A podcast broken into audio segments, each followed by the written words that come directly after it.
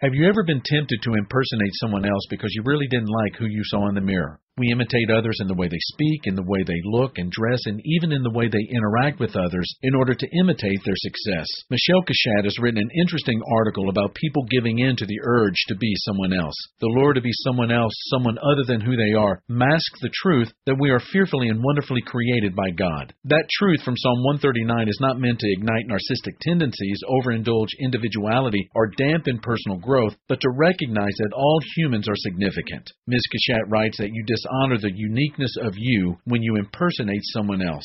Her advice know who you are, know who you are not, and believe you are enough, which means that the very thing that is uncommon, unique, or even quirky about you is what makes you stand out. As Dr. Seuss said, you are you. Now, isn't that pleasant? This is Mark Absher, the MacArthur Park Church of Christ. Visit our church online at macarthurchurch.org.